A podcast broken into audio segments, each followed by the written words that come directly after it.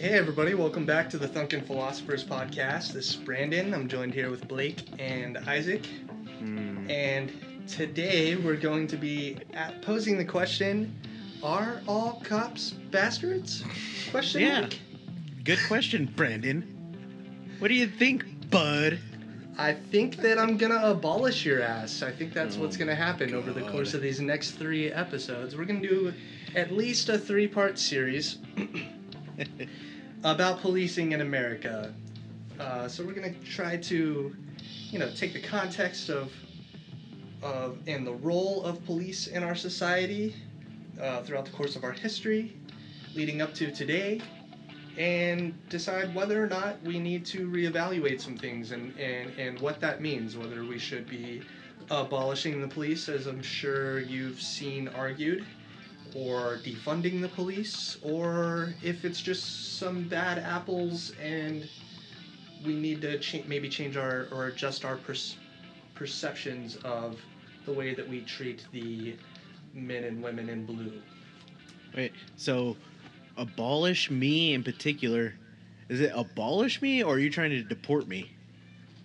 I am not trying to. I am not trying to deport you, uh, but uh, it's like I want to make that clear we are- for everybody listening.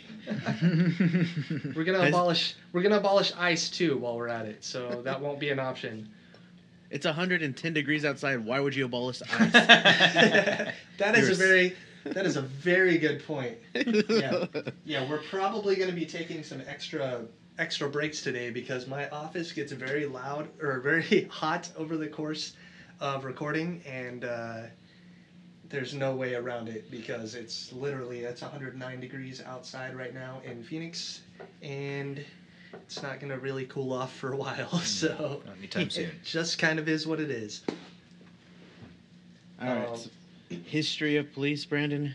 Since you like to do your, oh, I like to look into things and research. Yeah, so I kind of, uh, you know, I have a few stories to tell that are going to try to, you know, attempt to pull a thread through our nation's history um, in terms of the police and their role in our society, really from this nation's inception to today.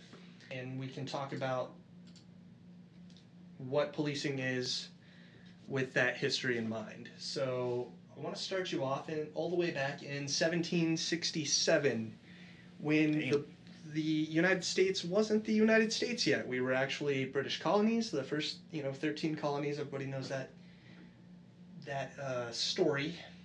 Um, British Parliament enacted the Townshend Acts and a, a few other things that were meant to recoup money from the French and Indian War, that which happened in 1754 to 1763, where the crown in uh, Britain spent a great deal of money protecting the colonies um, in the French and Indian War, and they wanted to make some of that make some of that money back. So they started imposing imposing duties, imposing taxes. Dee, duty. Um, Stop. imposing taxes on goods coming into the colonies from other places. There were laws in place that dictated that anything going to or from the colonies had to basically go through Great Britain first, and that's how the taxes were, were imposed, which was costly, not just in the tax, but actually shipping things to Great Britain and then shipping it to wherever it was going to go, or vice versa you know, that was met with a lot of angry opposition from many of the colonists, especially in Massachusetts. There were organized boycotts of the goods that were heavily taxed. They were boycotting the businesses that chose to deal in those goods that were being taxed, you know, particularly things like tea. And organizations like the Sons of Liberty uh, were increasingly violent to the point of terroristic in their opposition to to these measures that were being taken by British official, officials and businesses. And so in early 1770, the Sons of Liberty and others were harassing businesses and boycotting and berating their customers. And one of these people happened to be uh, this person Ebenezer Richardson, in February twenty second, he was he went to take down protester signs, which had importer emblazoned on the on the sign real big that they were sticking on businesses, and he went to take down a bunch of these signs, and he was harassed by this group of of kids, um, of boys. It, it, every every uh, account I could find just said a group of boys, so I'm not exactly sure what that means. Mhm. Um, in terms of like age range, I'm Yeah. assuming young men You'd think. uh, and and children. Uh, there definitely were children because they they came out and they were harassing him and throwing rocks and stuff at him, and he ran him all the way back into his house. And he came back out to like chastise them, and this other person, uh, George Wilmot, met up with him, and kids had actually moved into his backyard and were hurling rocks and and uh, and shouting things at him, and him and uh, Richardson and Wilmot both armed went back into the house, armed themselves, came back out. Things escalated to a point where Richardson shot and killed an 11 year old boy in in his yard, and the the you know presumably the thing that stopped by that point there was a bigger group a bigger crowd of people out there. Presumably what stopped them from kind of taking things into their own hands was that they assumed there would be a trial and and there would be consequences for this well you know in the wake of the boy whose last name was either Seider or Snyder according to different sources um, in the wake of his funeral brawls broke out between soldiers and rope makers uh, in Boston's South End on March 2nd and 3rd tensions were already high, like I said, just politically, and so there was already a lot of civil unrest going on. Rumors began to swirl about British troops planning an attack on these workers who had uh, gone down and, and searched their shop for a British soldier who had gone missing, who they believed had been murdered. Mhm. Um, the rope makers got word of that uh, that there was going to be an attack by the British officers, and everybody got really ra- riled up on March 5th, and a crowd of Bostonians roamed the streets, believing that the soldiers were going to go cut down the so-called Liberty Tree, which was a tree in in Boston where they often hung effigies of British officers and the king and people and lit them on fire to show their distaste or dislike for public officials. Mhm. So that's a thing that used to, that used to ha- that was happening in the early colonies was they were so mad at the at the king and everything that they would make effigies of him Burn and them then in burn tree. them on this tree called the Liberty Tree. so they, you know, the rumors going around, oh, they're gonna come down and cut down this tree and whatever, and uh, they eventually ended up. They made their way to the barracks of the 29th Regiment of the British Army, which which was stationed in Boston. They s- swelled around the sentry guard who was placed in, in front of the building. All the other soldiers were in the barracks, but this uh, sentry was out there, and everybody gathered around him. It was a crowd of like roughly 50 to 60 people gathered around uh, the sentry by the customs house. They were, you know, yelling insults and stuff, and the bells of the building were, were rung, which were usually rung to signal that there was a fire or something something of that nature. But the bells were rung, and a captain led a group of seven soldiers with fixed bayonets through the crowd to go rescue his sentry. Uh, the soldiers got down there. They ended up kind of surrounding the the sentry, backed up against the building, as this crowd of people con- continues to swell and get more and more violent and angry. Protesters, the the protesters got to a point where they knew that the riot act had not been read, and this was the riot act was this this act that the passed by the British Parliament some years before that actually dictated that in when dealing with unrest like this, a protest or or a riot, you actually had to read out loud, sort of like reading Mir- Miranda rights. You had to read out this act and tell them you have. I think it was. I think it was about an hour. You had you had an hour to disperse. Yeah. Um, and and they couldn't. Soldiers could not fire their weapons in that time. You basically you have an hour to get out of here, go home, whatever, before we were allowed to shoot you. And they know they knew that that hadn't been read, and so they got to a point where they started throw they were throwing snowballs and throwing and allegedly throwing clams and rocks as well Mhm. at the soldiers. Uh, things got out of hand. Somebody heard someone shout fire. Um, there were accounts that, that the crowd was actually taunting them to shoot. But anyway, somebody, uh, one of the soldiers said that he heard somebody yell fire. He fired his he fired his rifle. Everybody else fired their rifle. Five protesters died that day. The captain immediately ordered them to go back into the barracks. Everybody, all the soldiers went back into the barracks. He went and climbed the uh, went into the uh, balcony of the building and told everyone justice will be served, everything will be fine. Tried to uh, chill everybody out and send everybody home effectively. But uh, five protesters, five protesters died, and immediately the propaganda war began. Uh, as soon as as soon as this happened, literally the the next morning, Captain Preston, his seven soldiers, and the sentry were all arrested.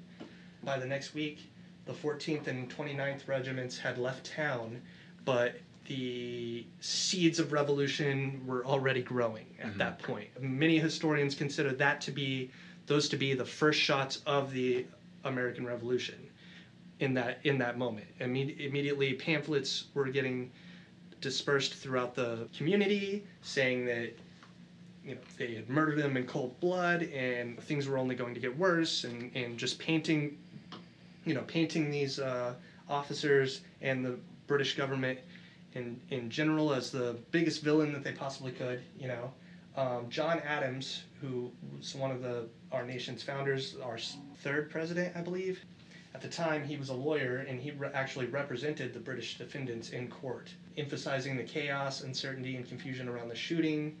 He won acquittal for all but two of the soldiers who received manslaughter charges. Their thumbs were branded f- as punishment because they were first time offenders. So they, I, I believe they were branded with an M on their thumbs, Mm. saying they are murderers. Um, Ouch. Oh, see, that sucks. I love giving, you know, thumbs up. right? Oh, nope, nope. Do they do both The- of them? Uh, I don't know. That's a good question. I'm not sure. yeah. Because I mean, I'm right-handed. I guess I could, you know, go with a left-handed thumbs up, A left or just not hand. murder anyone. I saw one. Yeah, ac- I saw read one account that it was an M that they burned on there, but I ca- I'm, wasn't able to uh, prove that that was in fact the case. But It was, it was just a Anyway. brand of like a dick. right? It's like, oh, yeah, that's definitely embarrassing. uh, Captain Thomas Preston, the uh, captain who had led the soldiers out there, was quoted saying, "None of them was a hero. The victims were troublemakers who got more than they deserved. The soldiers were professionals who shouldn't have panicked. The whole thing shouldn't have happened." Uh, Hmm, that sounds I, familiar. I feel like that really really sums up that account of those events. But you know, we all we all grew up hearing about the Boston Massacre hmm and how that was the thing that set off the Revolutionary War. But with that little bit of, of context, you know, I, th- I think it's capable of changing our perception maybe of, of what ha- actually happened, you know. And, Oh uh, yeah, and and where this this kind of this country came from. and definitely where it seems like in, in places it still is. Right. Well, so now we're gonna fast forward to 1969. At, uh, 69. So yeah, 4:45 in the morning, December 4th, 1969. This is a year after Dr. Martin Luther King Jr. had been assassinated, which led to a huge amount of rioting and civil unrest. Um, 4:45 in the morning, December 4th, 1969. Eight police officers from the Cook County State's Attorney's Office in Chicago allegedly knocked on the front door of Black Panther Party leader Fred Hampton's apartment. There were six more officers at the back door. They had a warrant authorizing a search for illegal weapons.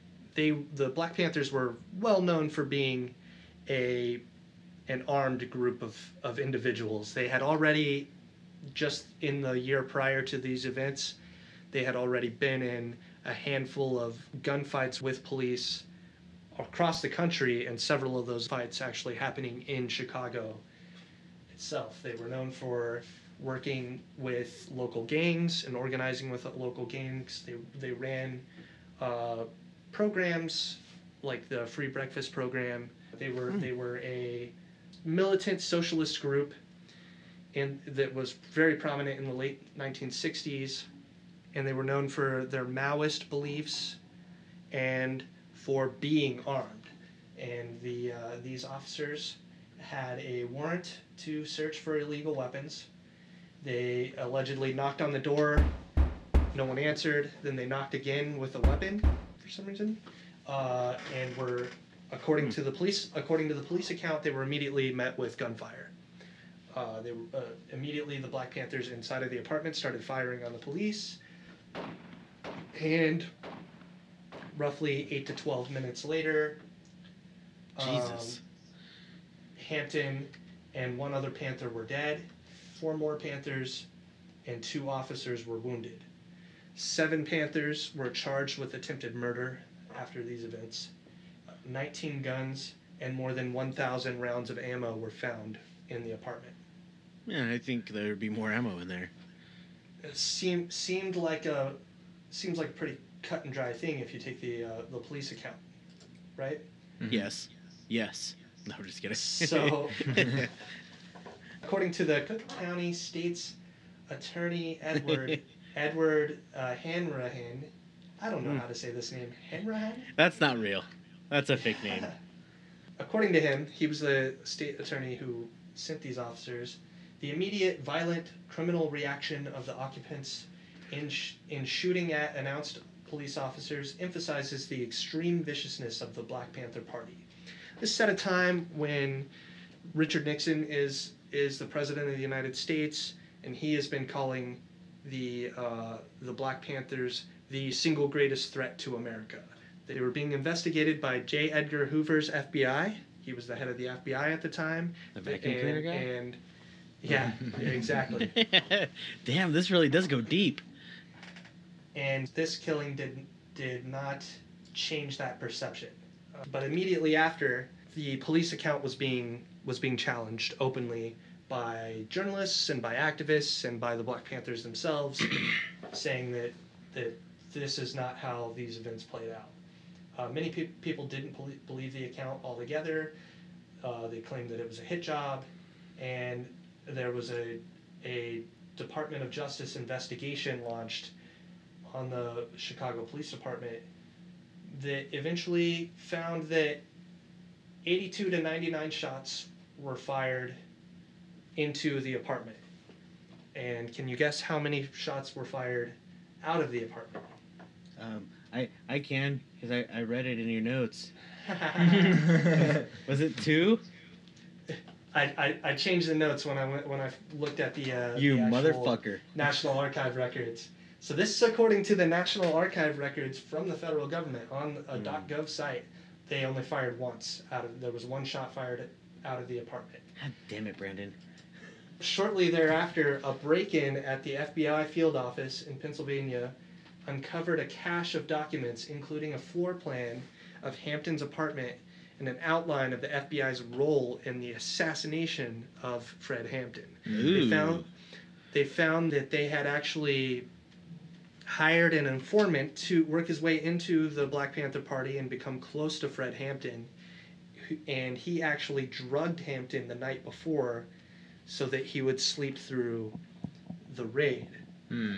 They raided the place, they fired into the so they you know, knocked in the door, fired into the apartment, 99 shots. When they when they actually walked in, they found Hampton wounded but not dead, and they fired two shots into the back of his head. Hmm. That almost sounds like an assassination. Yes. Um, That is insane. the state attorney was fired and indicted with 13 others on charges of obstruction, but he was eventually cleared of all charges. Oh. According to the federal government's actual records, the FBI, in conjunction with the Chicago Chicago Police Department, ordered and executed the assassination of a Black Panther Party leader and then tried to cover it up. They were actually sued by the family, and I uh, didn't take these details down, but they were sued by the family, and family lost the lawsuit, but it was revisited later, and they got ended up getting like less than two million dollars um, for the fam the family of Fred Hampton and the other person who was killed. He was killed in his bed next to his nine month pregnant fiance, who was also who was sleeping right next to him. Um, that was 1969. I know we like to we tend to think about you know the civil rights movement as being a long time ago, but how long ago was it really? Not like 1969. Isaac, how lo- how old are your parents? Uh, sh- old. They, I believe my mom is fifty six and my dad is forty nine. What year were they born? Fuck, I don't know. Well, so for reference, you know, Don- Donald Trump is 74 years old. He was born in 1946. Jesus Christ. So he was in his 20s when this happened. He would have been, what, 23? I think he does. He must get a lot of Botox injections then. Right? Um, so the president of the United States right now was 23 years old when this assassination was carried out. Bernie Sanders is, is right there with him. Uh, Bernie Sanders was Joe- seventy five Joe- when this happened. Joe Biden, yeah, Bernie Sanders was known for you know having marched in the civil rights movement. You know, um, like I said, MLK had been killed the, the year before this. This is recent. This is modern, recent modern history. Yeah, it's it's not like the When- you know Boston massacre. We, we, there's people Right. around that experience this, just like we're experiencing things now. the current FBI director is Christopher Wray. He was born in 1966, so he was alive when this happened. The current FBI director. Now, fast forward to 2020, March There we go. 13th, 2020. Shortly after midnight, Louisville p- police officers executing a search warrant used a battering ram to enter the apartment of Breonna Taylor, a 26 year old African American emergency room technician. Uh, Miss Taylor and her boyfriend, Kenneth Walker, were lying in bed when the raid began. A short exchange ensued.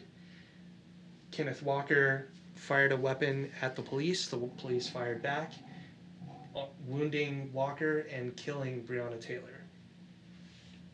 Police said that they had believed that one of the two men in an investigation, in a drug investigation, had used her apartment to receive packages. It turns out that one of the men involved in this operation was Breonna Taylor's ex boyfriend, and who had already been arrested that day.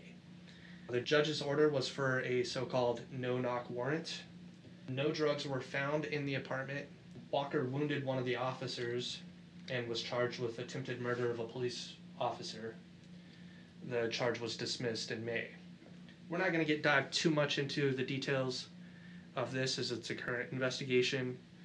We're learning more by the day, but we're just we're just not really going to dive into that. But you know, this happens in March, and it wasn't the main catalyst of these current protests that we're seeing happening around the country, but it is has been certainly been one of the the main um, topics of discussion surrounding police brutality and pro- and just policing in general in the wake of the George Floyd killing in Minneapolis. Isaac, your, Yes. your your what are your first thoughts in terms of given those three stories going from you know the literal moments of the United States awakening hmm to the civil rights movement to today with no knock raids like the one that happened at Breonna Taylor's home what has changed and, and, and what's what's the same with policing and your understanding of it as an officer what are just your first thoughts Hmm. Well, buckle up, guys. No, I. It, it it breaks my heart and pisses me off and it, it definitely leaves. I mean, it, it's things that I can honestly tell you keep me up at night thinking about. You know, as, as we go through this um, three part series, you know, possibly four with how much Brandon and I like to talk. You know, these all, all everything that I you know I, I say on here it's nothing to do with my place of employment. You know, like we've already said before, it's our own personal opinions and thoughts on things. And it sucks, dude. I mean, it's the exact opposite of how I feel the profession should be. And and honestly, I mean, even with how I was trained, you know, the part of the country where I was trained in the police academy that I went to, one of the first things that we were told was, you know, our our job is the preservation of life. Shooting and killing somebody is not preserving any life. If preserving my life, sure, I guess if if it's if it's necessary, but at all costs, we need to preserve life. You, even the bad guy, even if somebody did something really bad, it is my job to make sure that they're okay and safe and go through the system, you know, alive. You know, but you know, after after hearing everything that you know you just went over, and then up until now, you know, no knock warrants. It's insane. I mean, I I I would not want to be an officer, you know, on the tag team assigned to that. It's like, all right, we're gonna go to this house where we know there's, you know, we're suspected anyways. So it's for argument's sake, say, yeah, we know there's guns, we know there's drugs, and we know there's really, really bad guys behind that door. So we're gonna kick it in and go after it. That does not sound like a good time to me. It's like that's that's stupid. And once again, the exact opposite of what I've what I've experienced and have been told. I, I just do not understand how anybody can think that that situation can go peacefully or good, can go in a good direction other than ending in violence. This guy stands up and, and shoots at cops for kicking down his door because he thinks that somebody else is breaking into his house. I don't blame the guy. I mean, that's insane. You don't do that. If you've got a warrant, you can serve it during the daytime, knock on the door, call them out, and do all this other stuff, but don't. I, it just blows my mind. You know, I'm an instructor. I'm working on getting a certification in other fields to instruct, and and one of them is like de-escalation techniques, which I I feel is vitally underused, um, especially in that situation. I mean knock on the door, stand out back, use loudspeaker, call them out, say, hey, we've got the place surrounded, come outside. Come outside, come outside. Usually, I mean, you're not going to go anywhere, so they come outside and you put handcuffs on them, you put them in the car, you search the place, do your thing. Nobody dies. It's simple. So, right. with that, and then other situations that we have witnessed over the past, you know, me, me us as being our late 20s, early 30s have witnessed, which has been going on even before we were born. You know, continuously there just seems to be a problem. Um, it is there a problem though? Part of the reason that I chose these stories in particular mm-hmm. are the the first one. I feel like it, it it really captures an element of general civil unrest and the role that the public plays in this. Right. So yeah. you know, with that you know, we t- I talked about the Sons of Liberty, who were you know harassing business owners and and and customers, and generally just trying to start to start a, pro- a fight, you know, and and crowds of people who were who were attacking a, a barracks full of troops who weren't at that time at that moment harassing them you know and and and that kind of you know ties into there's a lot of discussion about, you know, are these people out protesting in our streets today?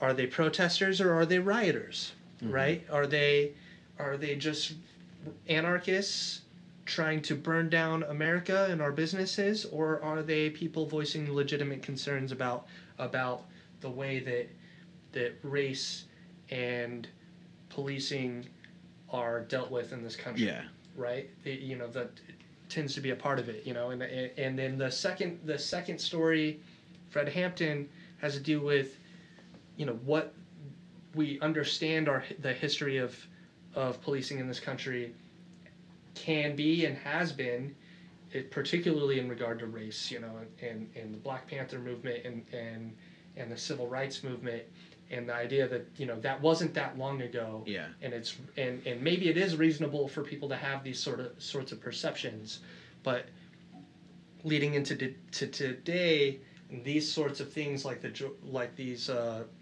these protests and the killing of Breonna uh, Breonna Taylor and uh, Philando Castile and countless other Oh, other there's people, there's a massive though list. just over yeah. the yeah, just over the last decade or so, um, clearly, you know, something has to be wrong. Uh, but you know, what is it? You know, like certainly we have to believe that these things have changed over the years. You know, uh, but in what ways have they changed? What, what are where are we coming from? You know, and and where are we at now? And where do we need to be? So we're gonna take a quick break, and when we get back.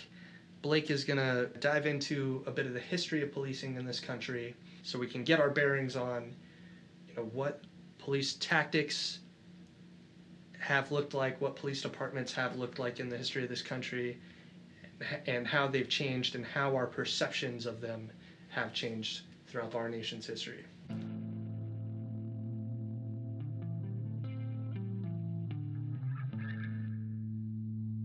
And we're back. Uh, we're talking about the history of police in America. The modern police force that we are kind of more familiar with today really didn't even start until the early 1900s, but it kind of goes back all the way to the colonies uh, as far as we're familiar. Uh, it was a system that was created a lot on racist sentiments. Um, typically, if you're talking about Definitely about in the South. Oh, definitely Yeah. in the South. In the South, they started as slave patrol, and then in the North, they tended to be revolved around the control of new immigrants uh, into communities, essentially. Right, Um, and protecting property. That's my understanding. yeah, exactly. Uh, the first form of policing in the South, like I just mentioned, uh, were slave patrols. They were typically like groups of men, three to six strong, that had whips and ropes and sometimes guns. And their main purpose was just to capture and then return uh, slaves that had escaped, or to terrorize black community or slave communities to prevent riots in the future. Essentially, that was the idea. They lasted all the way until the Civil War, and they essentially kind of evolved into the KKK that we know today, um, or a lot of their Right. elements of them did. Yeah, Um, they were certainly like infiltrated by the KKK, and that's some stuff that we're going to get into a little bit more of in the next episode Yeah. when we really talk about white supremacy Mhm. and our policing. But that's those are important points. So, I mean, if we're talking about the beginnings of police society or police groups, I guess you should say, policing um, in America, in the colonies of Carolina in 1704, that's like when it really first started, as far as like slave patrol goes in the South. Um, it took all the way up until uh, officially like 1838 for the first uh, police uh, force to actually become enacted, and that was in Boston at the time. Oh, and that figure. was yeah yeah. It was mostly though you'd think you know being a northern city might be a little more progressive but it's actually mostly in response to an influx of immigrants from uh, ireland and the other places that just suffered famines and issues. And the existing bostonians were thinking like they're fucking everything up. They're making it all worse. It's the immigrants that are messing it up. So that's when they started to enact like laws and uh, they decided to make a police force to try and control these new immigrant groups.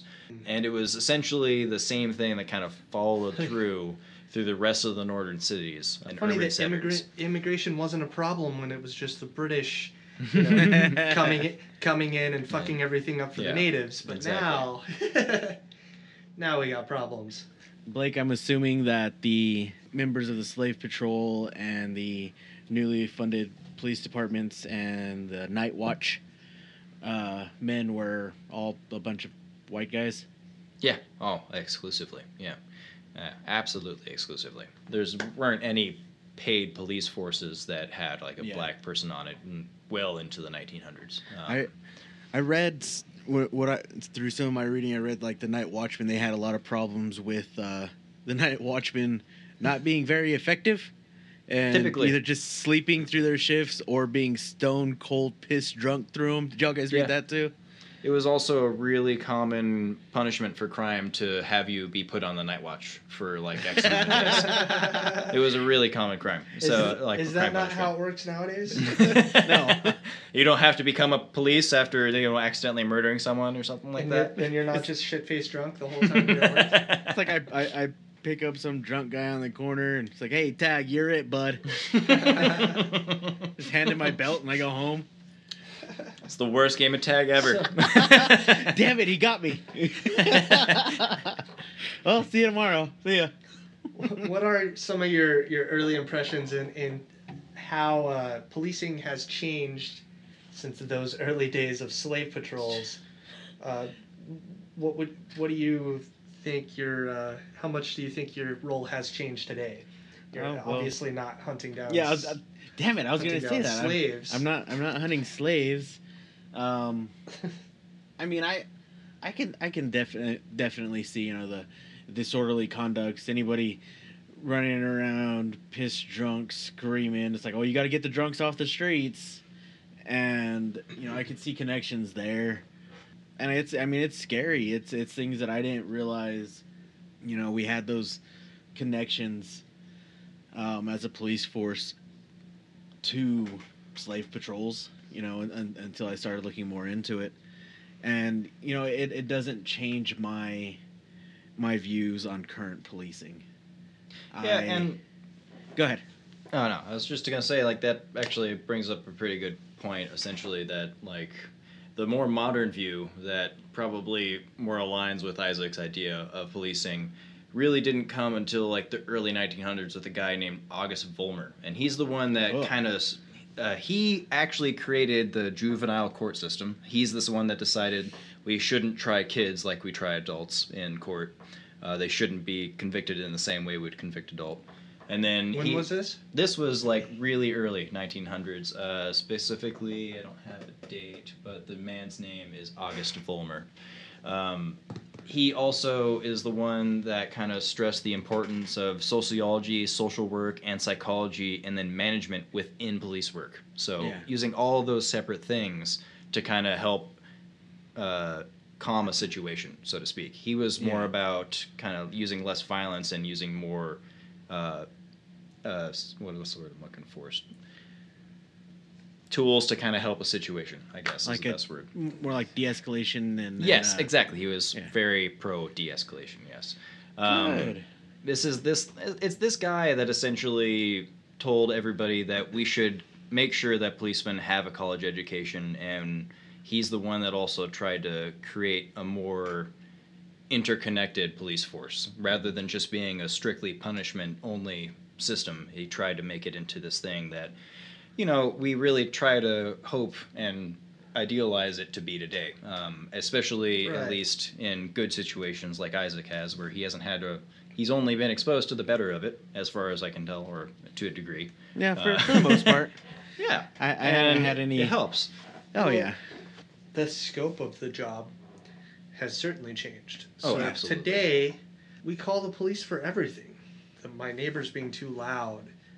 Uh, somebody's dog won't stop barking, or you know, you're in a minor accident. The first thing you do is call the police. You know. Yeah. Um, Well, it's so we we expect police officers to be a lot more than just somebody who hunts down uh, you know wrongdoers or whatever like your your your job is to to conduct traffic and to guard schools yeah, dude. Yeah. It's I mean it's one of those things that you know we've we've talked about personally, and there's a it's one of my favorite things ever. It was a, it was a TED talk by a police lieutenant, and, and for the life of me, I can't remember where he was out of.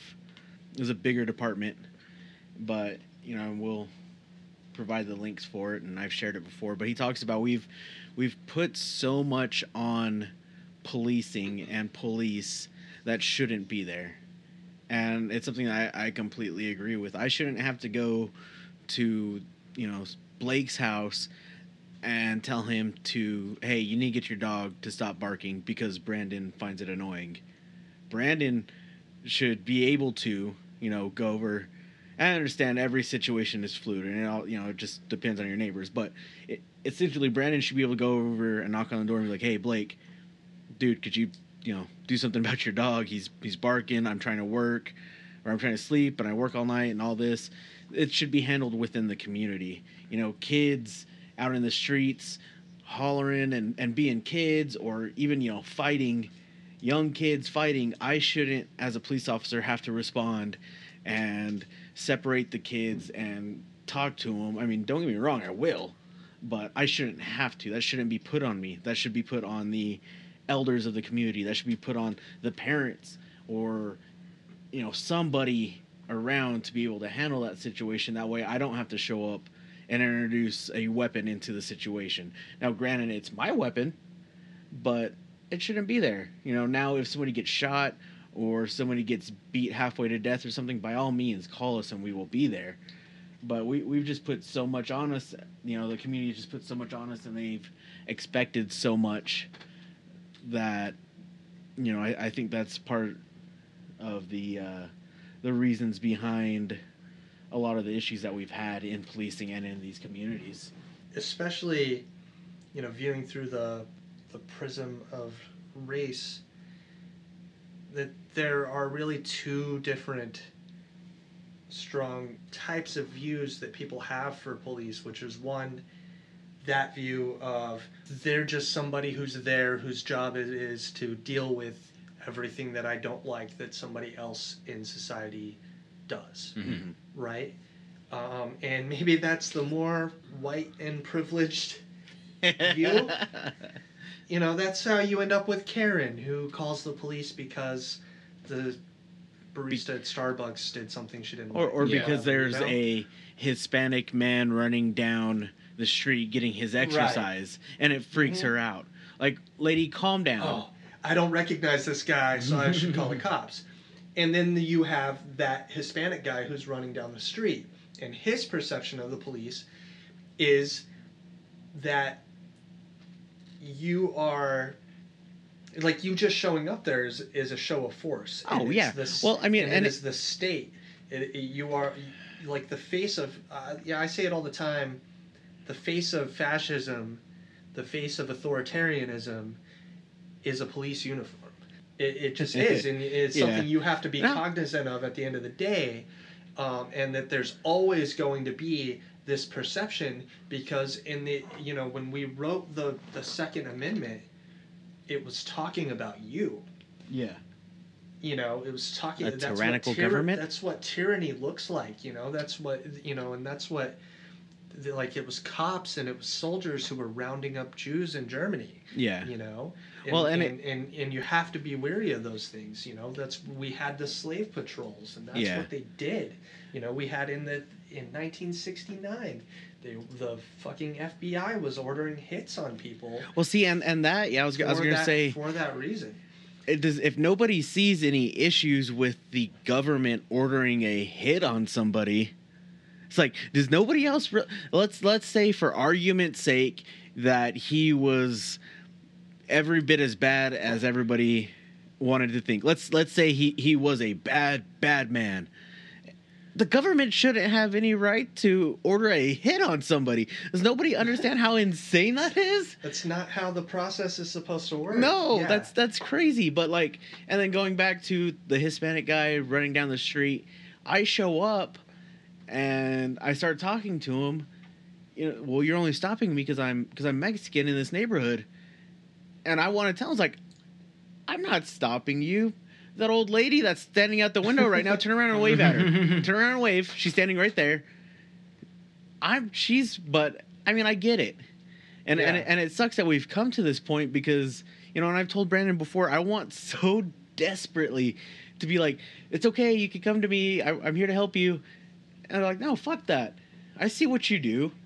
And it's like, I, please, like, I'm here to help you. I promise. I'm a good person.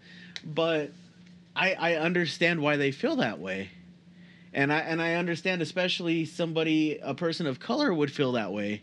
I mean, I'm I'm a light I'm a nice light caramel color myself. I've been getting my tan on. You know, I my last my last name's of Hispanic origins or Mexican origins, but yeah, I do wonder. I wonder how that how that uh, affects you, being Oh. that you you are a you know you are a person of color. I've, Um, I've had it thrown in my face before.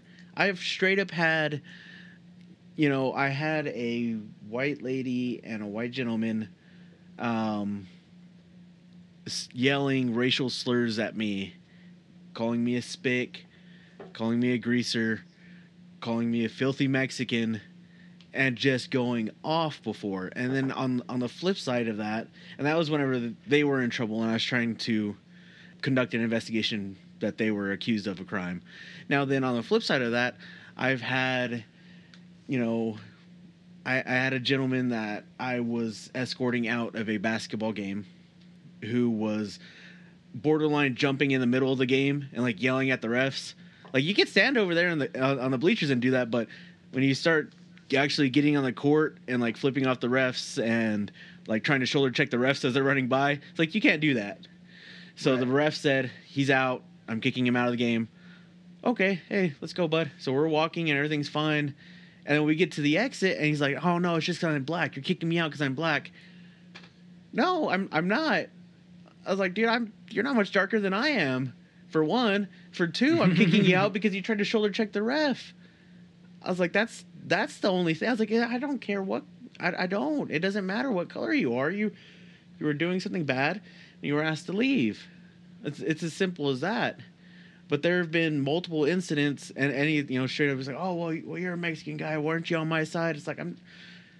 I, I didn't realize I had to pick sides like that. I mean, so yeah, there there have been times where my own ethnicity have been called into play. Either I'm a Mexican Uncle Tom, or I'm a just a filthy Mexican. And so I, I think that it's more than just a racism issue inside of policing. I think that there's a major issue with racism throughout our entire country. And Well, there are two aspects of that, you know. So there is the cultural racism, which I think there's no denying exists. You take, you know, things like the Unite the Right rally, you know, Yeah. and um, neo Nazis marching in the streets saying, yelling, "You will not replace us." Um, there's really there's no doubt that you know race is still something that exists in our culture in a lot of different ways, but you know, are, you- are, are you telling me that it's not your understanding that institutional racism isn't a thing as well? In terms of racial, you know, police practices, maybe, uh, you know, over, over policing of, of minority neighborhoods, people of color receiving harsher sentences. I mean, there, there's no doubt that you know, in that time period Oh, that yeah. I was talking about with with Fred Hampton, you know, 1969, you know, the FBI is carrying out assass- assassinations on like the fucking mafia. American citizens. Uh, they were investigating, and you know, there's some reason to believe that, you know, if they weren't didn't play a direct role, that they had perhaps considered assassinating Martin Luther King Jr. Uh, they were certainly investigating him and, and, and following him at all times. You know, that's the time period where, you know, the Black Panther Party, like I said, was viewed as one of the, the biggest threat to American society in American society. And when Ronald Reagan was governor in California, the Black Panthers marched on the capital of California armed with assault rifles in their hands. And immediately, California passed the strictest gun control measures that existed in the nation at the time, which eventually swept the country. And that's really where gun control really began in this Yeah. in this nation in a meaningful sense.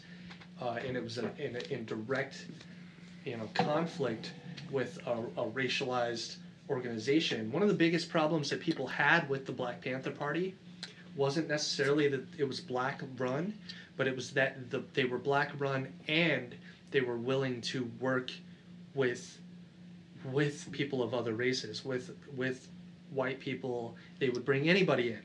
Um, I've in- watched Forrest Gump. fold.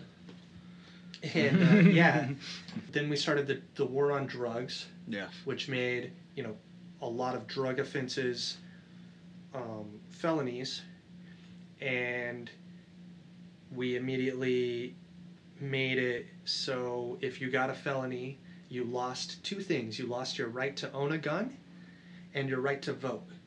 We started locking black people up in huge numbers, putting them into the criminal justice system, and stripping their their right to vote and their right to and their right to own a gun. You know. Oh, we'll show effectively them. Taking them out of the political, the political system as much as possible, and then taking away their their ability to to defend themselves. You know, um, from a, a quote unquote um, you know oppressive state. Then you know we move through through the decades, and we have you know mandatory minimum sentencing Yeah. and things like the the crime bills, you know, signed into law by Bill Clinton, you know, and and who Joe, you know, Joe Biden played a very significant role in. There's certainly a lot of evidence to to show that that, that there are institution institutional part, you know, parts of this. Oh yeah, yeah, or yeah. No, I, I wouldn't. whether or not you know how to what levels that that breaks into you know your job Yeah. in particular uh, maybe maybe hard to hard to say Well, know. yeah, especially in in the area of the country where we're from, we, you know, I I, I can say that you know we've had the conversations before. It's like, well, I haven't experienced that, you know, where where we're at, or I haven't seen that, or I haven't I've been a part of that, and I think a lot of that has to do with the demographics around where we live. You know, it's a heavy, incredibly heavy Hispanic, um, cultured area. Um, you know we we have that doesn't mean that there aren't other races over here it's just primarily hispanic but you know i i haven't experienced and and the town that we're from is small enough to where you know it's equal opportunity crime everywhere.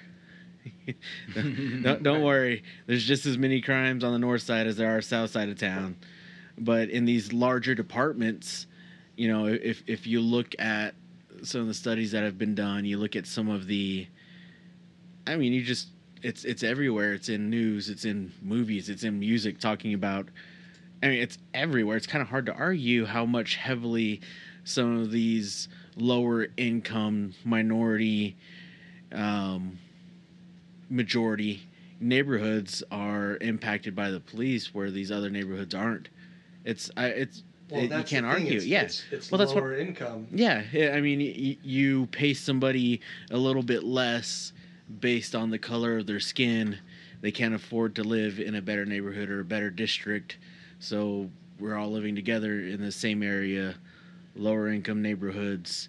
We're all the same color, and it's almost like it's institutionalized.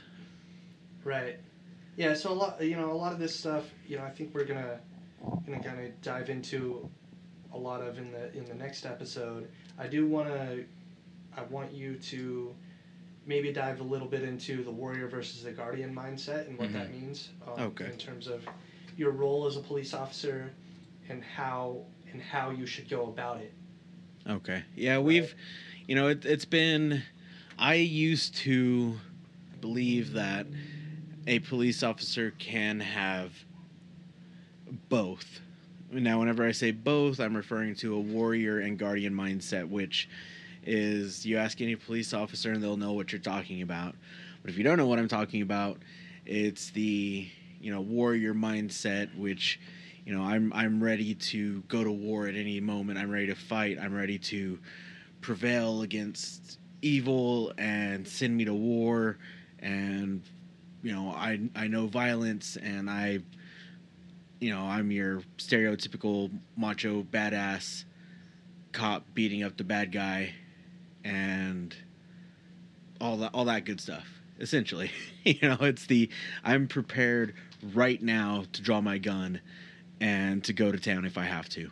I i am ready for it.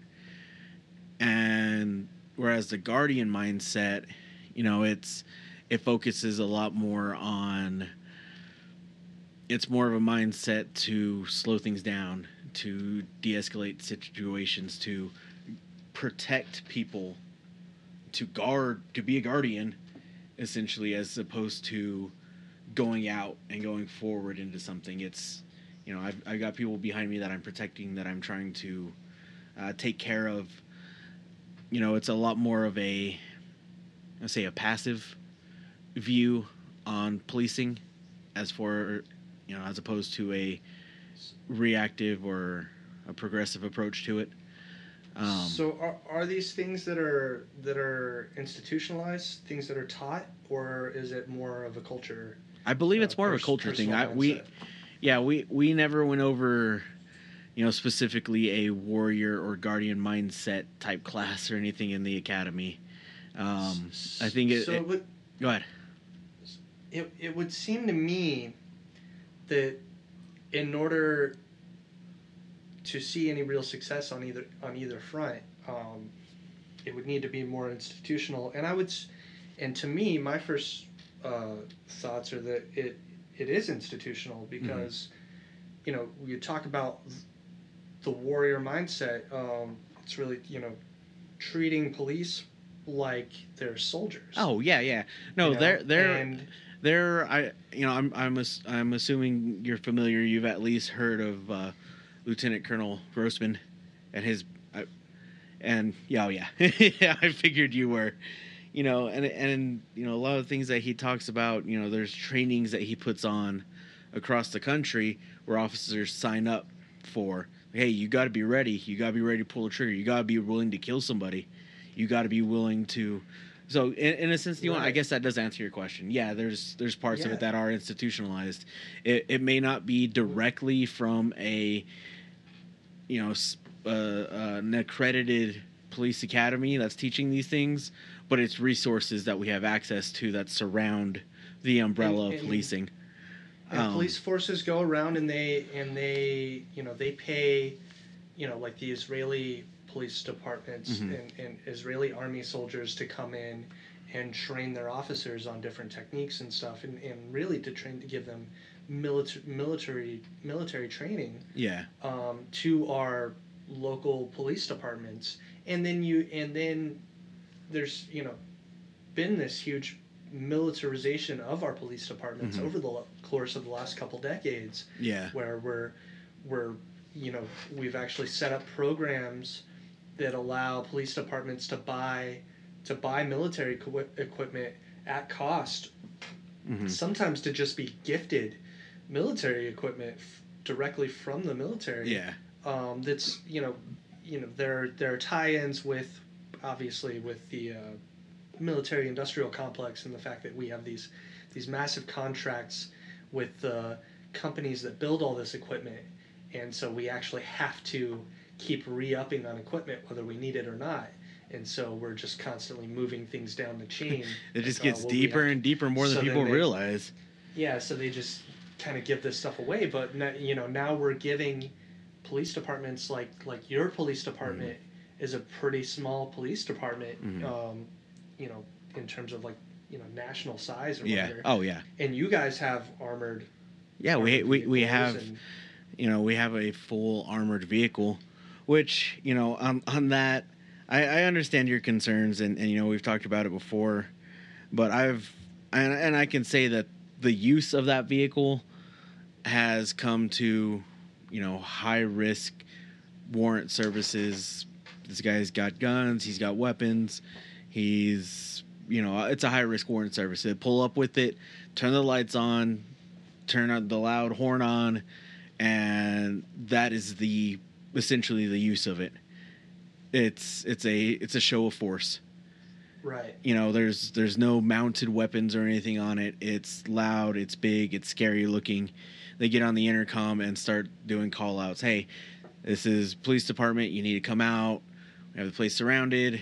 You know we we do full uh you know research on the properties make sure do our best to make sure that there's no women or children inside the house. If we're confident that you know an informant's like yeah no there's no kids in there come out come out come out. Nobody's comes out we'll introduce you know a gas um, you know like tear gas or something into it and then they come out to us. We put them in handcuffs, and that's how we handle it. Very rarely, I don't, I don't know if I've ever seen a situation that wasn't a. Now situations are fluid in in our line of work, you know. I, that, but that they've shown up and kicked a door in, and gone, 1980s SWAT status on a house and, and cleared it that way. It's just. From, from my experience, it's not how how it's done. Is it done around the country? Yes, it's absolutely done across the country. Obviously, ask Breonna Taylor's family, which I, which I think is an insane way to go about it. Um, And so in you know in that national discussion, you know, you look at things like these you know this protests and the, and the things that when police show up in full riot gear and Mhm. armor and everything and holding these big scary guns, you know, and you know we could talk about you know whether or not they're using rubber bullets or or or you know and pepper bullets and whatever. But it's it's a show of force and it looks like a military. Oh, they yeah, and- out there and they look like soldiers. I mean, and then we had, we had, you know, we called in the National Guard in a lot of these places. We called in the National Guard in my, in my neighborhood. I so, when these protests kicked off, the that first weekend of the protests, the mall by my house, or the mall by my work, was looted. So a bunch of uh, younger people went through this fashion center and broke into a bunch of businesses, broke into the Apple store and stole a shit ton of stuff and vandalized property. People lost their minds. We brought in the, the National Guard, and the National Guard came into town and they parked at the mall by my house. You know, literally like what is that? Like a half a mile away Oh, from me? AZ Mills. Yeah. yeah, it's like a half mile away. Yeah, half a mile away, we had armored vehicles parked outside of the mall. Now, they're not here. They're not here anymore, but they weren't here to protect me. no, they're there to protect the property. Yeah, they're there to protect the goddamn Oakley store. Mm. Dude, You know? which is, which Um, blows my mind. So I mean, we have different views on a lot of this militarization of police. I, I see, you know, our our SWAT team and our use of military grade vehicle in in good ways. Um, but I do understand your concerns whenever it comes to like why should you have that? You know, I explained, you know, our you know, my my thoughts on it and why we have it and how it's used. But I, I understand the the concerns of well, who's to say that the government won't call one day, you know, if someone really up high and say, hey, you need to use that big military vehicle and drive down the middle of the street, and we need to start taking control of this town or whatever, you know. And and, and I get it. I, I do see the positives in having these vehicles and, and, and these, you know, types of trainings.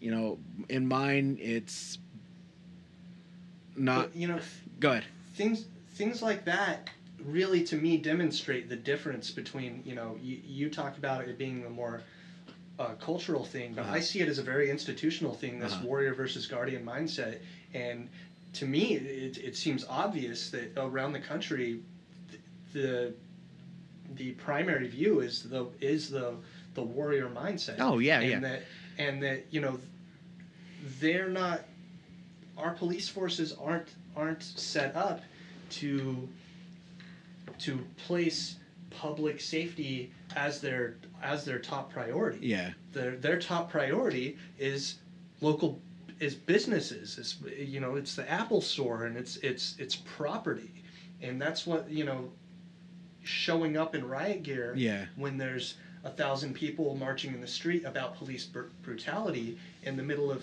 in the middle of downtown Phoenix. And then we show up in the most Um, brutal way possible.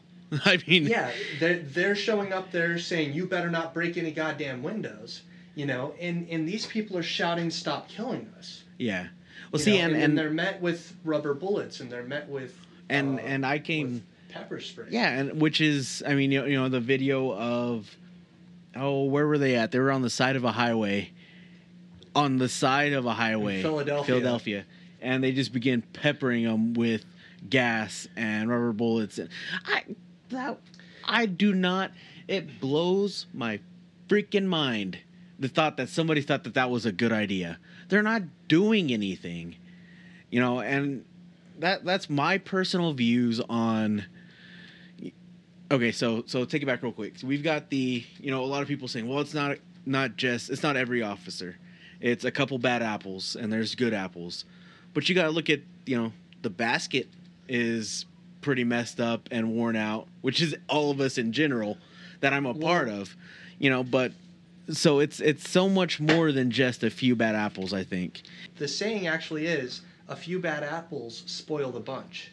And That's what it yeah. actually means. Because like if you take a few bad apples and you're making cider, you're gonna end up, or you're making a pie. You know, you're you're gonna you're gonna ruin the you're gonna Yeah. ruin the whole pie. so I mean So so go that's on. that's that's why we've you know I've I've told people before and I've had this question asked to me from friends, from family, from random people my thoughts on like defunding the police and everything like you said we get into in the next couple episodes but I wouldn't be sitting here right now if I wasn't at least game for talking about it and I think that's part of the problem is police officers are it, it's a very proud profession you know, we got our shiny badges and our shiny boots. Don't you tell me that I'm doing wrong. Don't you tell me that you, my brothers in blue are doing wrong because I don't want to hear it, which is bullshit. That's we, there's obvious problems there. Why would you not want to fix it? I still want to be a part of this.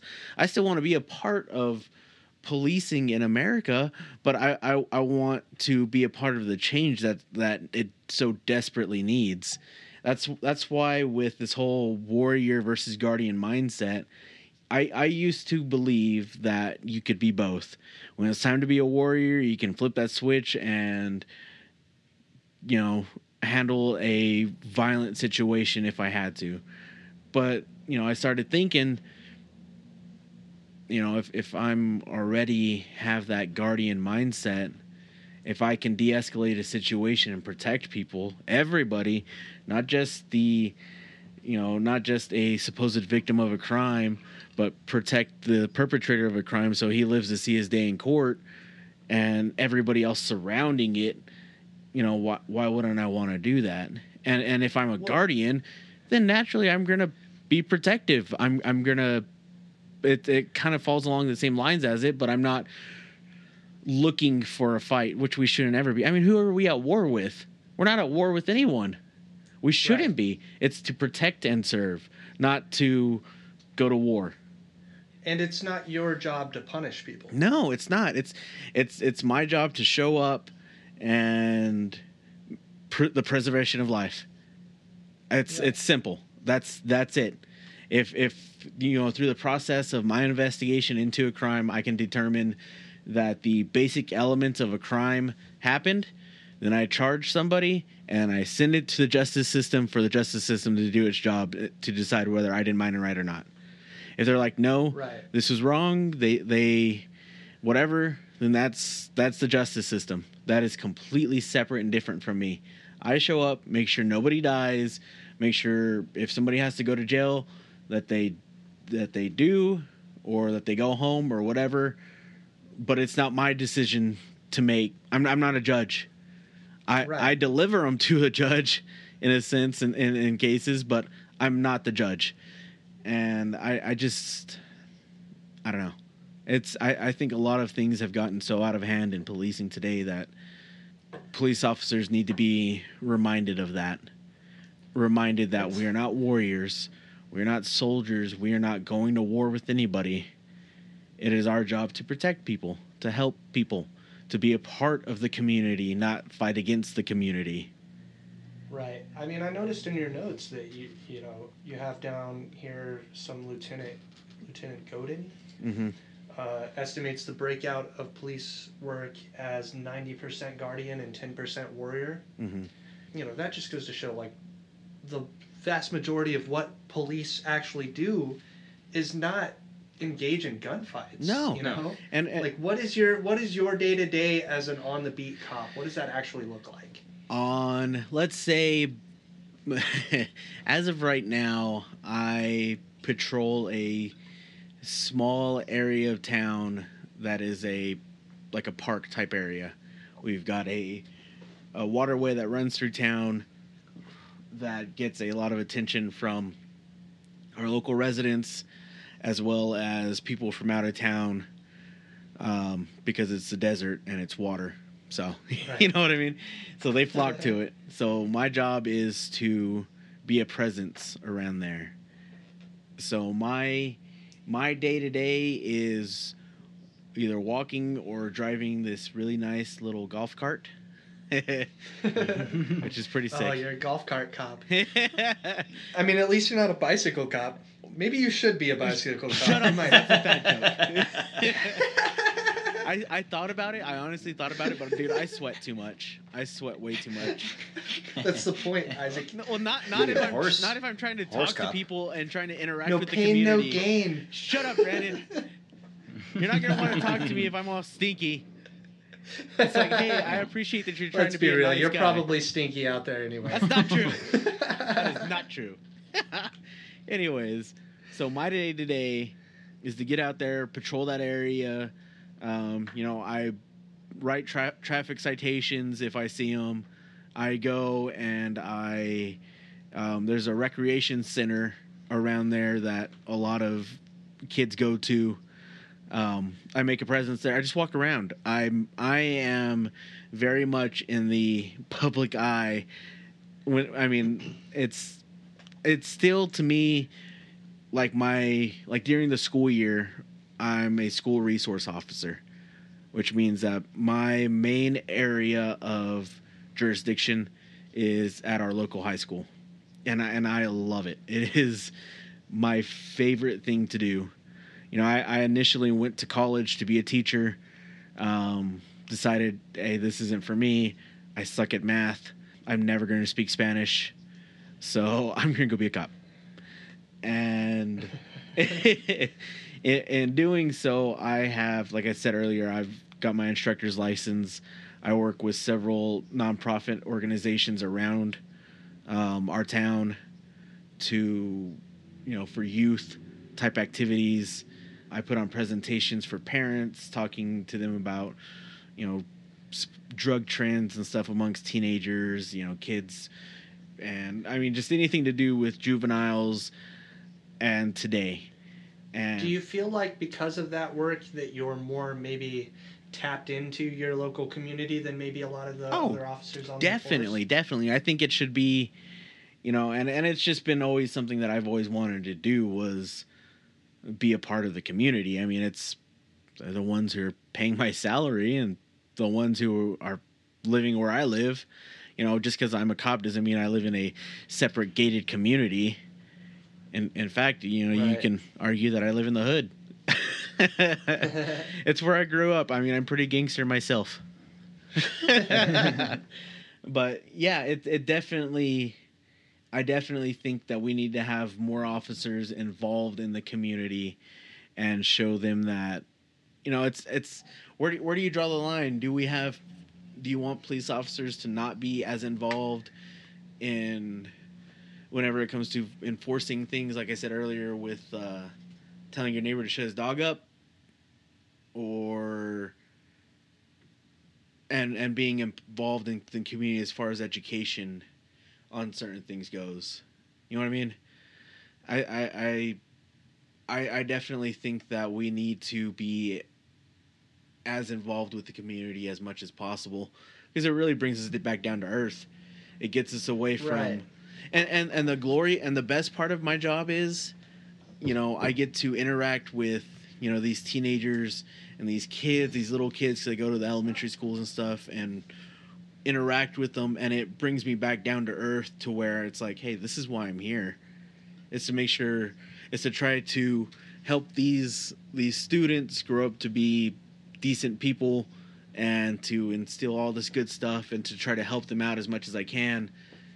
And I think that if we can get more officers involved in that aspect of it, into the guardian aspect of it, and protecting our communities and getting involved with the communities, I think that that could have tremendous impacts on everything else that we've had. I mean, you know, Right. on bringing together, you know, people in every walk of life and in every you know corner of a community, whether it's a privileged type community or it's a you know lower income type community what if they see us out in the aspect of either teaching or helping or just being involved in other ways than just enforcement of the law then that can build tremendous relationships See, I don't, I don't know, man. Like, I, I get that, you know, I know several police officers. Obviously, you know, I love you like a brother, and we've known each other for, wait like Yeah. a brother we're not actually related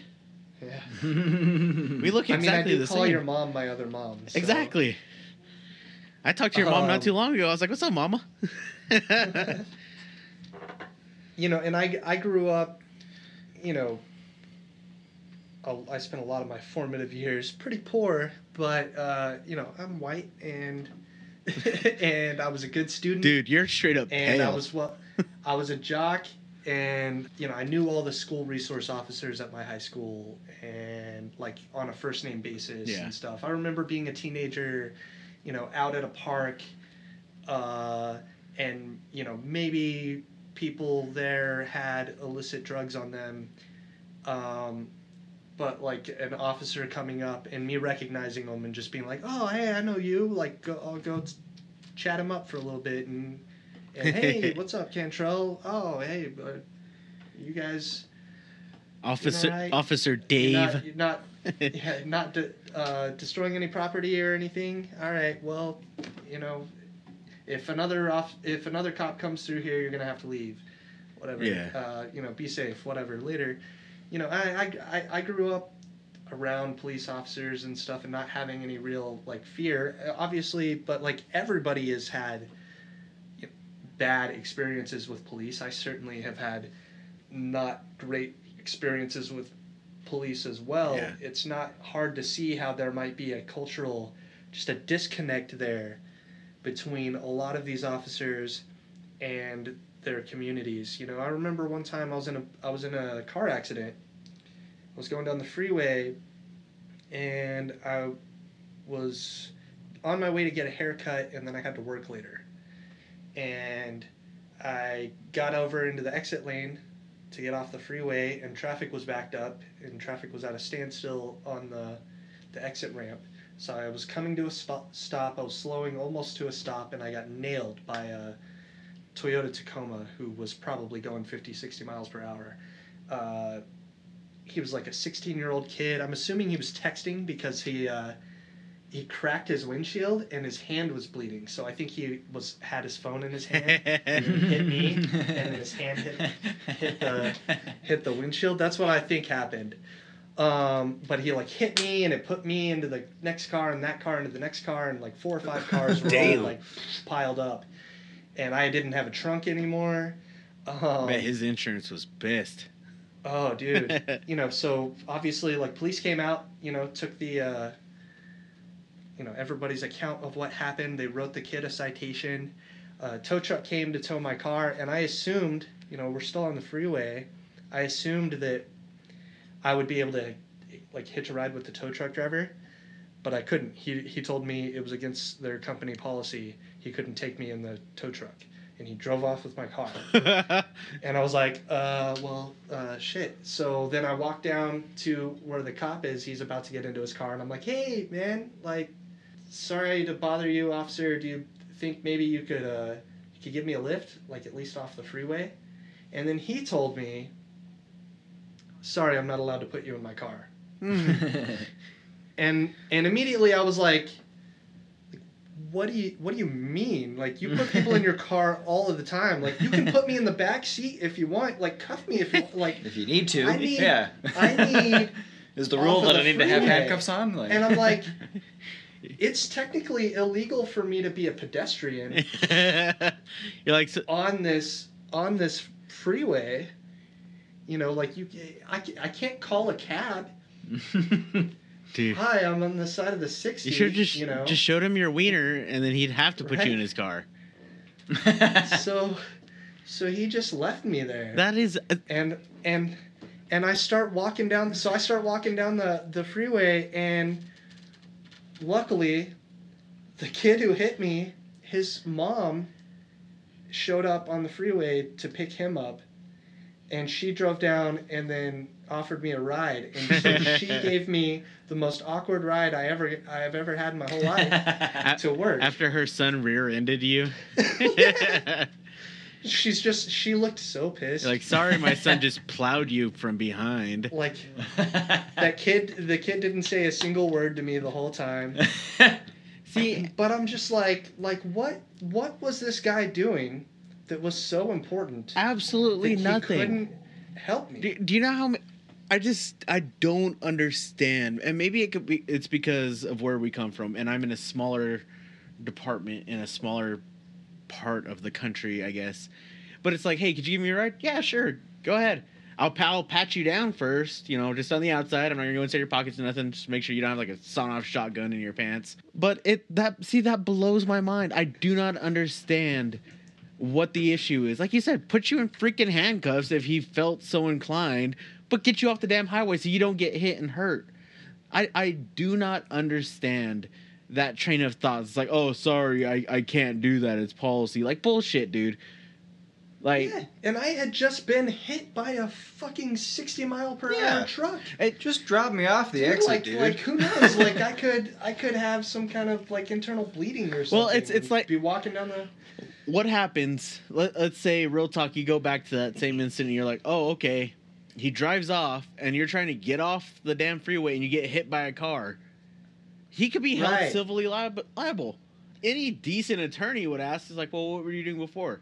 Well, I asked this cop to help me get off the freeway, and he's like, nope, can't do that. Oh, okay. like, bro, me and you are both about to get paid. It's like I hadn't even thought of that. Maybe I should have just stepped into traffic. I could have played paid for school. you idiot. Oh, all right, fine. I'll just I wouldn't walk have all these this way. student loans to deal with right now. God damn it. See, we, we- It'd be a lot faster if I exit on that side of the Oh. road. So I'm just gonna walk across real quick if that's fine by you. See, we we need to do an episode on student loans and paying for college. I think that Yeah, would be no a joke. good one. Yeah, I like that one But too. anyways, No joke. it's I, I just don't understand. I could come from the understand. privileged side. you know, like you were saying earlier, you know, getting police more involved in the community and, and, and, and all of this stuff, I get. But on the but on the flip side, you know, I will say, I get when I get when I see officers get upset that, well, nobody, you don't see on the news all the good things that we do in our Yeah. community and stuff. You only see the bad things. And on one hand, I'm like, you know, I, I, I get that and that, that seems shitty. On the other hand, that's how every profession is. Like Yeah, nobody, typically. like I don't make the news for doing really good digital marketing. You know, like, um, Yeah, but they but never, but if uh, I like texted a bunch of like racial slurs, or, or if I messaged a bunch of racial slurs to somebody on Twitter, you know, then Uh, then again. then I might make the news. You know, uh, that's that's just how the world works. well, and Um, I on the other hand, I get a little, I get really annoyed when I see videos of like, oh, look at this cop in uniform playing basketball with some neighborhood kids. I'm just like, what are we paying you for? I, I I'm not. I'm not gonna lie. I'm. A, I'm a little bit like, what is this? Like, is it? Well, would you is it propaganda, or you know, is it like? Don't you have like murders to be solving? Well, or see, and- and that's- to be testing. You know, That's, That's- well, yeah. Murders to be solved. Those are detectives. That's not thank that, you, that Blake. guy. It's Yeah. it's it's it's a completely different part of it. I mean, and I get what you're saying. You know, it's like, shouldn't you be doing something more productive? But then we go and do something more productive, and you get mad at me. It's like, why are you pulling so, me over? So give me give me a for for instance. Well, it's a- Uh, pulling you It's, pulling yeah, somebody it's, over. it's a for instance. It's like I stop and a basketball rolls in front of my unit, and I park and I get out and I toss it to the kid, and he's like, "Hey, you want to play some hoops?" And I'm like, "I've got five minutes." Cool. All right, I'm gonna give this example real quick of this video that I saw very recently of a police officer pulls this lady over on the side of the road, and he walks up and he asks her, "Ma'am, do you know, do you know why I pulled you over?" She says, "No," and you can tell she she's a black woman and she looks a little like really nervous, and he's like, "It's actually illegal to drive around without without an ice cream cone, and then he hands her an ice cream cone, and she's like, "Oh my god!" and whatever, and he hands everybody in the car an ice cream cone. I wish we could. I wish we published our videos so everybody else could see the look on my face as Brandon's saying, telling the story. Okay, listen, smartass. That is bullshit because I, I just conducted a traffic stop and detained you to give you an ice cream cone. I have just committed a crime. Exactly. That- exactly. That is bullshit. Now me. Now back. Thank you so much for understanding. Everybody commenting on the video. Oh my god, this is so nice. I'm like, are you kidding me? And- No, I would have been and- so and- pissed. and- I would have been nice in the moment because I don't want to be mean about it. just but yeah, scared the shit out of some woman and her family. And and you'll be pleased to know that I've had this almost the exact same conversation with other police officers. I believe it was in Arizona. There was a department that decided that it was a good idea to stop and pull people over whenever an Oh, that was here. was it there whenever they did something Yeah. good. And an officer Yeah. observed them. It's like, no, we had that conversation, me and several other police officers, on how stupid that was. I, w- I was messaging people at work like, if I get fucking pulled over tomorrow on my way to work, I'm gonna be so goddamn annoyed. Dude, you, you make a proper stop and turn, and then the cop pulls you over, and he's like, "Wait a minute, is that is that marijuana?" Like, oh fuck, right. yeah. Like, hey, like that is a violation of your rights for no reason other than to make us look good. I shouldn't. Do I want a pat on the back every once in a while? Sure, that would be great. But I'm not doing it for attention. I'm not doing it hoping that somebody's recording me. That's not that's not why I do my job at all. If I'm doing it for attention seeking, then I'll just go be a YouTube con, uh, content creator. That's their job is purely on attention. I don't do it for that. But I, like I said, if if a kid if basketball rolls, he's like, I like I got five minutes. Just you know, I'm not in the process of investigating a murder like Brandon thinks we do every five fucking seconds. Well, I know you don't do it. That's the problem. Oh, shut up, dude. But that that is different than it's like, yeah, sure, throw it back, throw a football around for a few minutes. Hey, see you later, guys, and then get in my car and leave and go back to my job. But Right. but then I get back in my car and I pull someone over and it's like, you know, I stopped you because you were doing 60 and a 30 and I'm giving you a ticket. Don't you have better things to do like stopping murders or rapists? And I I've heard it so many times. Like, you're right, I do, but because you were speeding at a reckless rate, I had to stop and pull you over. So thank you. Let's also stop and think about how many times people think we should be stop like wondering like you should be stopping murderers and rapists. Let's try and all add that up. How many murders and rapes would actually be happening if Brandon thought how many people you should be capturing that are murdering or well, raping? rape is a Probably major very problem common. in our fucking society. Especially All in then we should just Arizona. But what is murder. it? What is Yeah. it? One in five women have been subject to sexual assault. Yeah, So something I mean, terrible. S- I mean, during so that one's common. Yes, so, that's a poor you know, example. I'm of sure. murder then. I'm sure you've heard of Sheriff Joe Arpaio. Oh, Sheriff God. Joe Arpaio, who who thankfully is not in office anymore. God, he's still But uh, when he was in office, he failed to investigate rape cases while he was too busy under under. So talk about institutional racism. SB 1070. Yeah. When that was in effect, we were. It was perfect. It was on the books. It was a law that was eventually uh, counted as unconstitutional because it was it was explicitly racial profiling. Mhm. They were you were allowed to pull over any any person if you suspected Any Mexican. uh, under under suspicion that they were an an undocumented immigrant. Yep. And then they would have to prove to you that they weren't an undocumented immigrant. I don't even speak Spanish. Yeah. Which so it was literally like, you're brown. I can pull you over. Yeah. Do you have your papers? If not, I'm booking you. which is insane. And, and Um, of course, I am uh, obviously against that. But not. But what I'm saying is that they weren't playing basketball with kids, Brandon. Okay. Right.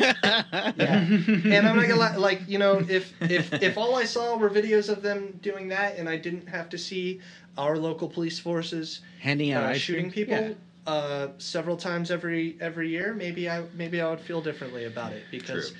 right now that is what we get out here. We have uh, in Maricopa County, we our our police officers shoot people more often than anybody else in the country. Mhm. Um, it's just it's just a statistical fact of the matter, and you know, and that's and that's the world that I live in right Yeah. here. You know, so in the wake of things like these protests and stuff, I think the biggest qualm that I have with a lot of the police officers that I know is just when we see things like, you know, like the George Floyd murder, where are all of these police officers standing up for accountability? Because we know that it's almost impossible if you honestly dude like if you kill somebody Mhm. while you're on the beat tomorrow it'll be almost impossible even if you are totally in the wrong which i don't think you would be but if you did Mhm. it would be almost impossible for the victim's family to seek justice which is insane. And and again, I, I don't and and this is just me and I and I'm sure there's going to be people that may or may not listen to well the, I mean they'd have to listen to it to form an opinion, but that listen to it and are like, "Well, this guy's just trying to oh, I'm a good cop and I don't do any of that." I mean, you could ask Brandon, who's obviously the most critical person ever. I mean, I'm just kidding. I mean, it's it's fair it's fair I'm, it's really who I am. I, I promise. I don't ever want to have to kill anybody, and I don't ever want to have to beat anybody down. Have Have I gotten physical with people to get them, you know, who have wanted to get physical with me on the job? Yeah, that's that's part of it. I mean, there's no, I ain't going to jail and then turn around and swing on me and we end up rolling around on the ground. Yeah, that's happened. But I've known better right to I, it's I go back to my training and what I I've been through. Is it different everywhere else? Right. Fucking obviously. But I, I go back to my training that I that I've been taught and it's you know wrist locks and it's it's all centered around gaining control of a subject. Nowhere in there Right. is it to harm or injure or to do anything other than that. And that's why I don't I don't get where we have all these other issues around the country with these officers being dickheads like that. And and I and and we'll get into it in the other videos because I will rant Yeah. for fucking ever or in the other in the other But podcasts. doesn't it But it's doesn't it just seem like you sh- the first people to be standing up and asking for accountability should be other oh, officers oh, absolutely. Like, why aren't there cops out there protesting? Honestly. Well, I mean, and and I and, and there and there are. I mean, I've seen I've seen some videos of officers being out there right with those protesters, and then we get people that are like, "Oh, well, the same officer that took a knee, or the same officer that was standing over here, and was was supposed to have said this or said that." Or was pepper spraying Yeah. somebody two hours ago. And later? and are, Yeah. are there incidents where that's happened? I, I'm sure there are. I don't know the exact specifications of those, you know, supposed incidents where he's like, "Oh, I'm just taking a knee to make it look good." Does that happen? Yeah, I'm sure it does. We're all fucking humans. We're we're not Right. necessarily the best species. We're not the worst, you know. But are there actual cops that are actually out there on the front lines with these protesters and trying to make a stand? I completely, bel I fully believe that they are. I believe that there are actual other good cops that see that there's other issues that we need to take care of inside of policing, standing on the front lines with them, but aren't getting the the benefit of the doubt, which I'm not sure they ac- that we actually deserve. But that doesn't mean that they should stop either. I mean, just because I I say all the things that I have, you know, through this recording and then through the next several episodes, trying to you know, say, hey, we're not all bad, I promise. Look at me, look at me, look at me.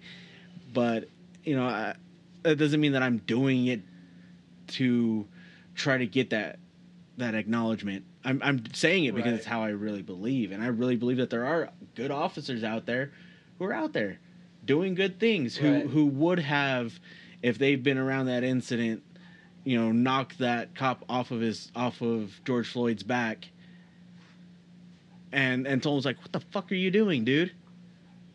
Get off of him. There's four of us. He's already in handcuffs. Get off of him. Leave him alone." So that's those are good points, and I and I I think that's maybe a good place for us to leave off. Oh yeah, I gotta uh, piss. when we get back. when we when we get pat, back for the next episode, uh, I, I really want to dive into who what it takes to become a cop and who these people are and what we can do about about changing those things Oh, yeah. and, and getting getting those bad cops, those people who do those those things uh, off of the streets and you know seeking justice. Oh, I and and that's that's where if you would let me, I would keep rambling on about my main well, you're my main you're gonna get to in the next episode. yeah. that's for well, sure. my and in, in going into the next episode, I I will, but going into it, I'll say right now, my main beliefs on some of the issues that we've had with these asshole officers making my job so much fucking harder is the not having a good enough hiring process, especially as it comes to psych evals and the hiring of guys that had served in the military for 20 years who are natural born killers already. And then, hey, let's give them a gun and a badge and tell them, hey, go to town here on our own soil. I've got problems with it. I don't, I don't have problems with giving these these vets jobs whatsoever at all. I you know we we have right. horrible amounts of vets who are living on the streets suffering from you know PTSD and all kinds of other mental health issues that need to be taken care of but I don't think that policing is the right fit for them but that's exactly what we're doing That's that's that, that seems like a pretty strong take. I, I, I look forward to to diving more into you're goddamn right you do into into that perspective. uh, and so we're gonna that's where we're gonna leave off. You know, thanks for listening to this episode. Like we said, we have at least two more episodes planned for you. Uh, if we ramble as much as we did this time, uh, we might break it off into into another episode or two. Please follow our social channels and let us know what what you're thinking about what you're hearing and, and what you'd like to see get talked about and leave us a rating on Apple Podcasts and all of that stuff. Uh, check out our social pages. We are at Thunkin Philo on both Facebook and Twitter. And I'm looking into setting up a Patreon if you uh, if you like the content and maybe don't like how things sound or or whatever, you know, uh, give us some money and, and we'll buy better equipment. Great. we'll even show you we'll show you where that money goes right? Uh, if not, we'll, we love you anyway. We're gonna keep doing this just because it's a it's a fun hobby. Oh, yeah. We don't make any money off of it as it is. Give us a follow, give us a like, please and all of that jazz, and we'll talk to you next time. bye